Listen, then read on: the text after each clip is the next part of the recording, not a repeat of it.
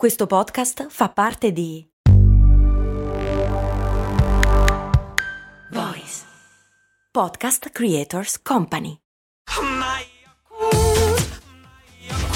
Se a volte ti senti così, ti serve la formula dell'equilibrio. Yakult Balance, 20 miliardi di probiotici LCS più la vitamina D per ossa e muscoli. Mi chiede la patronalice come funzionano i cerotti termici tipo Thermacare. Cose molto, cose molto, cose molto umane.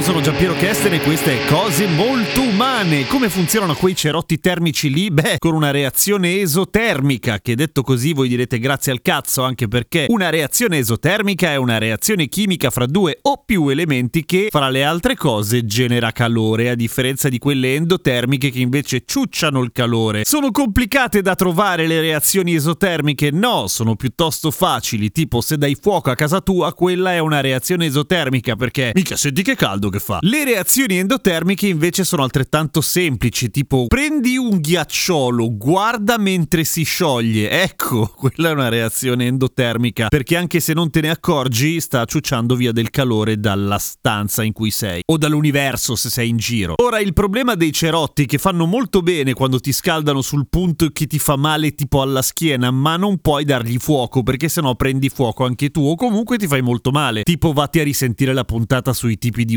ustione. Quindi è il caso di produrre una reazione esotermica un po' più tranquillina, un po' più tranzolla, scialla, via, cioè un po' più lenta e che non arriva a temperature pazzesche. E ce ne sono tante là fuori fra cui scegliere, ma quella più conveniente in questo campo è quella dell'ossido di ferro, cioè la ruggine e in pratica dentro i cerotti termici non c'è altro che polvere di ferro tritata fine fine fine fine fine più ogni tanto qualche roba che accelera la reazione tipo dei sali banalmente. Quando tu li apri questi reagiscono con l'ossigeno che c'è nell'aria e si ossidano quindi si arrugginiscono. Cioè la polvere di ferro che c'è dentro di- diventa ruggine. E infatti è una reazione irreversibile lì per lì cioè non è che poi li, li- li puoi ricaricare i cerotti. Ok ma com'è che se prendo una vite di ferro in mano non si scalda mentre si arrugginisce intanto perché come noterai ad arrugginirsi ci mette un bel po', non qualche ora come fanno i cerotti termici. E questo perché la polvere di ferro che c'è dentro è appunto polvere di ferro, quindi vuol dire che la superficie dei granuli di ferro è moltiplicata per un bordello di granuli di ferro, cioè milioni di volte quella di una vite. Questo vuol dire un sacco di ferro esposto all'ossigeno, quindi una reazione molto più massiva, che dà luogo appunto a quel bel caldino che ti fa bene lì, poi lo prendi e lo butti via. Ergo sono comodi da Dio, ma ci sono un sacco di altri metodi che funzionano altrettanto bene, tipo, ok, le copertine elettriche che però ci vuole una presa elettrica, oppure quei famosi cuscinetti con dentro un liquido che sembra boh, con dentro una robina di metallo che fa click e a un certo punto sembra che diventa solido perché diventa solido e inizia a generare calore. Come funzionano quelli? Beh, quella è un'altra storia molto divertente che però credo di avervi già raccontato. E se non ve l'ho già raccontata ve la racconto magari la prossima volta se vi interessa e me lo chiedete. A domani con cose molto umane.